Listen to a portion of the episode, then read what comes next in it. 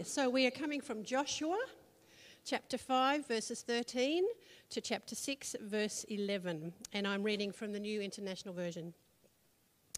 Now, when Joshua was near Jericho, he looked up and saw a man standing in front of him with a sword in his hand. Joshua went up to him and asked, Are you for us or for our enemies? Neither, he replied, but as commander of the army of the Lord, I have now come. Then Joshua fell face down to the ground in reverence and asked him, What message does my Lord have for his servant? The commander of the Lord's army replied, Take off your sandals, for the place where you are standing is holy. And Joshua did so. Now the gates of Jericho were securely barred because of the Israelites. No, when, no one went out and no one came in. Then the Lord said to Joshua, See, I have delivered Jericho into your hands, along with its king and its fighting men. March around the city once with all the armed men. Do this for six days. Have seven priests carry trumpets of ram's horns in front of the ark. On the seventh day, march around the city seven times, with the priests blowing the trumpets. When you hear them sound a long blast on the trumpets, have the whole army give a loud shout. Then the wall of the city will collapse and the army will go up, everyone straight in. So Joshua, son of Nun, called the priests and said to them, Take up the ark of the covenant of the Lord and have seven priests carry trumpets in front of it. And he ordered the army, Advance, march around the city, with an armed guard going ahead of the ark of the Lord. When Joshua had spoken to the people, the seven priests carrying the seven trumpets before the Lord went forward, blowing their trumpets, and the ark of the Lord's covenant followed them. The armed guard marched ahead of the priests, who blew the trumpets, and the rear guard followed the ark. All this time, trumpets were sounding. But Joshua had commanded the army Do not give a war cry, do not raise your voices. Do not say a word until the day I tell you to shout. Then shout. So he had the ark of the Lord carried around the city, circling it once.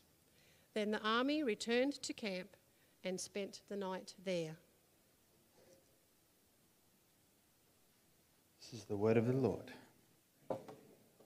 Let's pray. Father, thank you for your word. We know it won't return void. We pray, Lord, that it would fall on fertile soil this morning, that our hearts would be soft, ready to receive what you would have to say to us through the scriptures. And pray, Lord, that the words of my mouth and the meditations of our hearts would be pleasing and acceptable to you, our Lord, our rock and our Redeemer. Amen.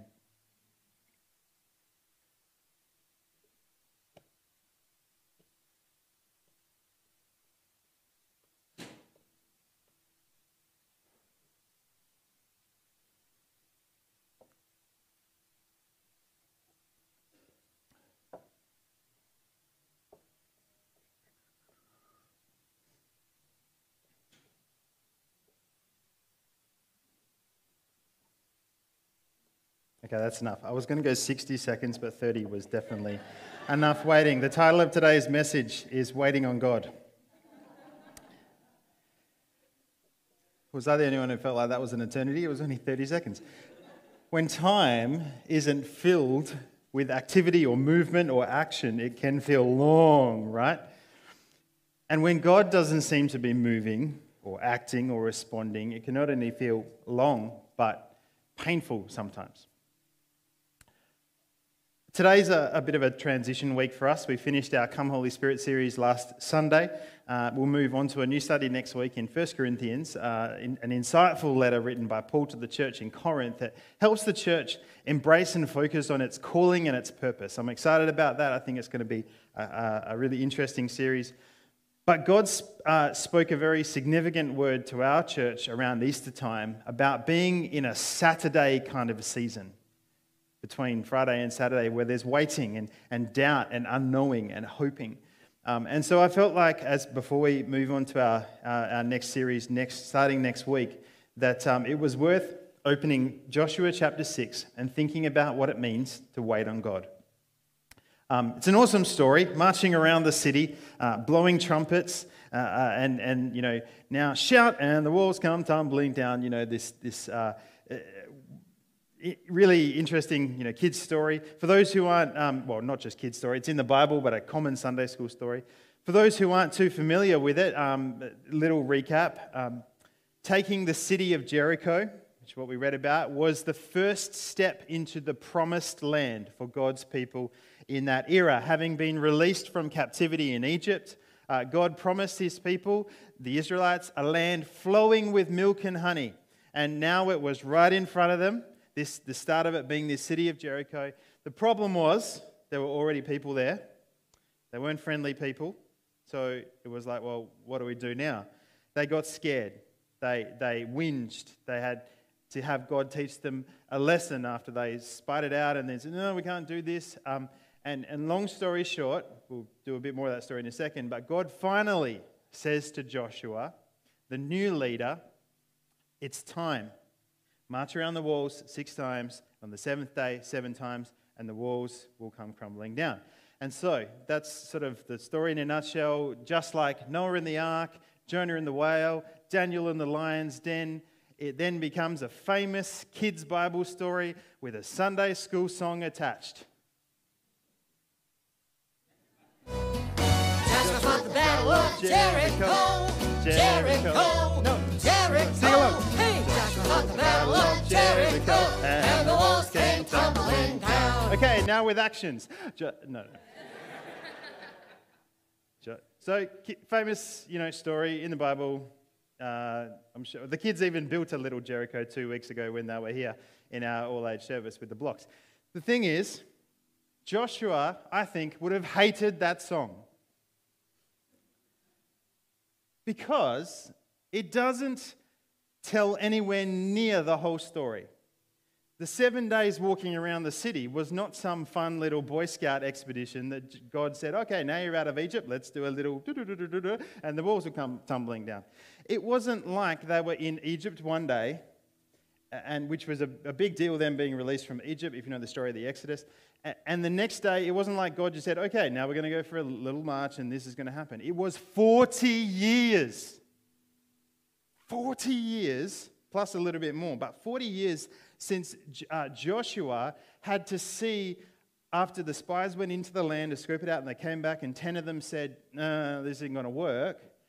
40 years Joshua had to wait to see a whole generation of freed Israelites pass away so that a new generation would inherit the promise given to their forefathers. He had to wait for that 40 years, 40 long years and a bit more of, of complaining to Joshua's predecessor, Moses. Why did you bring us out, of the de- out to the desert to die? We, at least we had food when we were slaves. You know, all, all this stuff going on and on and on. 40 years of wandering in circles on a path to the promised land that some scholars and researchers think should have taken, if they'd gone directly there, 11 days. 11 days it could have been, and instead it takes 40 years wandering. And so Joshua fought the battle of Jericho, and the walls came tumbling down. It's not even close to the full story. Not even close. God's promises rarely happen overnight. Sometimes the healing that we're praying for, or, or the freedom from an addiction, or the breakthrough in a, in a tough situation, or, or that person we're praying for that they would come to Jesus these things can take a long, long, long time with a lot more to it than what we see on the surface. Imagine with me for a second a different Joshua. This Joshua is living in the 21st century. And um, this Joshua came to know God, but his life was a mess. So imagine that this Joshua, um, he, he didn't have a good father figure. He, he, his life uh, was a, a, a, bit of a mess and he didn't know how to have a healthy relationship. Uh, he hadn't been taught that. He was addicted to pornography. He gambled on the weekends. Uh, he, he, put on a brave face at work, um, but even after becoming a Christian, he battled with anxiety and, and depression and loneliness. After a while, this Joshua, he got in a small group. He was getting a bit better.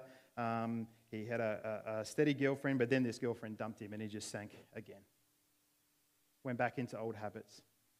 Eventually, he, he a little bit longer, he trying to just trying to fight this. He, he manages to deal with the gambling thing and get rid of that, but he's um, and he's getting some counseling, but the pornography addiction and the anxiety and the depression, is just still there, same as it always was. Eventually, this Joshua, he seems to be improving, and, and he tells some people about his challenges and, and, and starts to get a bit free. But then it, it just sort of seemed to unravel again, and he, and he started to really doubt God, and now it's really dark. Are you even there for me, God? I gave, I gave my heart to you, and, and, and, and it just seems like my life's getting worse.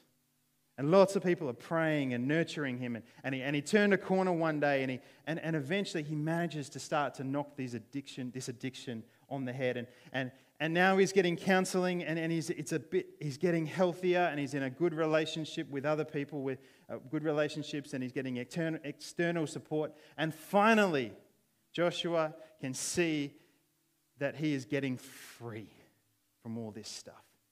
And his life is turning around.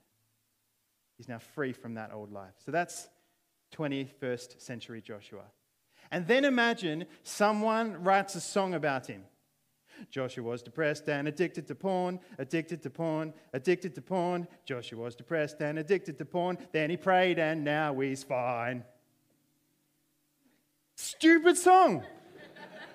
Ridiculous. There's so much more to the story than that song. Who would write a song like that? And yet, we can write these kinds of songs into our situations all the time. Well, if maybe if there's nothing happening, we just need to do this and it'll all be fine. Have you prayed about this? Maybe if we just, you know, uh, uh, get in a small group, it'll all, it'll all get better. Maybe, maybe if we, like it's simple.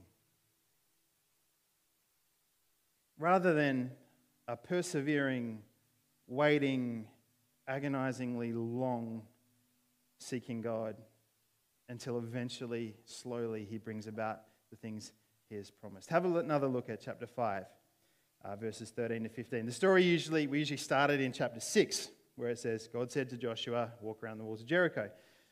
But the last three verses of chapter 5 are really important where, where Francis started reading today. This is before the command to go march around Jericho. And it says, Now when Joshua was near Jericho, he looked up and saw a man standing in front of him with a drawn sword in his hand. Joshua went up to him and asked, Are you for us or for our enemies? Great question to ask. Never assume a dude with a weapon is on your side. Neither, the man replied, but as commander of the army of the Lord, I have now come. Now, here's what I would say at that point if I'm Joshua. Hallelujah! It's time. Let's do this, people. 40 years of waiting, and it's time to take Jericho. Let's do this. And God even sent us angelic reinforcement, baby. But Joshua responds very, very differently. Because he's learned by this point that taking things into his own hands is a bad idea. The majority of the spies sent out to scope Jericho, they, they did that. They only, only Joshua and Caleb came back thinking maybe God will do this. And so what happens is the commander of the Lord's army comes, and here's what happened Joshua fell face down to the ground in reverence and asked him, What message does my Lord have for his servant? Are we waiting for God to come and back up our desires? Or are we waiting for Him to come and show us whatever He wants to show us? Because while we may think that we're ready, we've waited long enough, it's time, let's do this, God actually knows better than us. Here's the final verse of the chapter after Joshua asks, What message do you have for me? The commander of the Lord's army replied, Take off your sandals, for the place where you are standing is holy. And Joshua said, What are you talking about? We need to get Jericho. No, Joshua did so. The message from God here is twofold. Here's what it means this, this verse take off your sandals, you're on holy ground. First of all, The message from God is worship me. I want you to worship me, to be in reverence and awe and honor, honor me. Don't charge into battle. Give me your honor, your respect, your worship. This is what removing sandals was about in that culture a sign of honor and respect. Take off your sandals, you're on holy ground. Towards God, of course, it was a sign of worship. He doesn't want our boldness, our drive, our, our help. He wants our worship. Think of the woman who poured out uh, a whole bottle of expensive perfume at the feet of Jesus. Her whole life savings, basically, onto the feet of Jesus. And the religious guys are there saying, What a waste. That, could have been, that money could have been sold and given to the poor. And Jesus says, No, this woman has done an incredible, an incredible thing to honor me. When we attend here on Sunday, when you attend here on Sunday morning, and not just attend, but worship, like actually really pour yourself out before God. That is what God wants. That is what He's after. Of course, it's, it's for us as well. It's not just for God. When we worship, where something changes in us, but to be refilled and refreshed. And, and I'll get onto that. But ultimately, what God wants is for us to worship Him, to honor Him first. Following that and, and connected with that, here's what else the message to take off the sandals is about. God is saying to Joshua, as you now honor and worship me, I will use you to bring about a miracle, just as I did it through who? Moses before you. God wants to work through those who worship him. See, this had happened before. Take off your, your shoes because you're on holy ground. Who did that happen to? Moses at the burning bush. Moses, you're standing on holy ground. Take off your sandals, and I'm going to use you to free my people from Egypt. When we worship God, especially in times of painful waiting, rather than complaining or just trying to push forward, what we do is we position ourselves to be used by God in far greater ways than if we just went forward by ourselves. If Joshua, upon seeing the commander of the Lord's armies, said, Great, let's do this, I wonder if things might have turned out very differently in this whole story. Whether we would have been singing Joshua, the Battle of Jericho, or whether there would have been another 40 years. So, how do we wait and worship uh, in, in, in that place of waiting, not going ahead of God? How do we do this? How do we wait on God, worship God in the waiting, waiting for Him to lead us forward? I think we need to recognize two things. I hope this is helpful this morning that our perspective is limited and our progress isn't always obvious. I already mentioned that seven days around the, around the walls of Jericho is such a small part of the story that there's a whole lot more to it um, than just those seven days. If we're hoping and praying for, for something and going, God, why aren't you giving me a Jericho command so we can get this show on the road? We might be forgetting that we are a little like the Israelites collectively. And, we, and, and God needs the wilderness to happen sometimes so that something old in us can die first.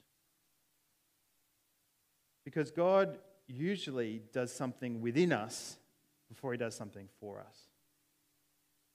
What is it in your life, whether it's an old perspective or an old habit or, or something that's still lingering that creates doubt in God, not faith. But it is going to stop you from moving to the place where God wants you. That may need to die inside first because God often does something in you before he does something for you. Maybe in waiting for that job or, or, or waiting for the, that healing or waiting for that person to come back, waiting for a prayer to be answered. He's doing something important in you while you wait. But we're also very much like the Israelites as they marched around the walls of Jericho. Remember, Joshua had, had God's promise um, march around six times, then on the seventh day, march around seven times, blow the horns, da da da. But that was Joshua. The people, I don't know if you notice this, but the people, all the rest of them, had only one step at a time. You can read the passage and check this. Joshua didn't tell them, we're going to walk once a day for six days, but don't worry if it all feels pointless and like nothing's happening, because on the seventh day, we're going to walk around seven times, and then there's going to be a miracle when we play the horns. So just trust me on this. God told me. He doesn't say that. So their perspective was limited, and their progress was not obvious at all to them. And most of these guys were military trained. Imagine a few days into this. They're walking around the walls of Jericho, three, four days in. What on earth are we doing? Uh, uh I mean, does this guy Joshua think he's Moses or something? Let's just storm the gates already. Come on. Or, or maybe if they did have trust and they were hoping for this miracle, maybe they were thinking, man, this is not working. We're, we're like six days into this. How many more times do we need to do this ritual? The progress was not obvious, which may be why Joshua said this. Verse 10 Joshua had commanded the army do not give a war cry, do not raise your voices, do not say a word until the day I tell you to shout. Then shout. Maybe this was intentional in, in the, because often the greatest enemy to our trust in God is our mouth.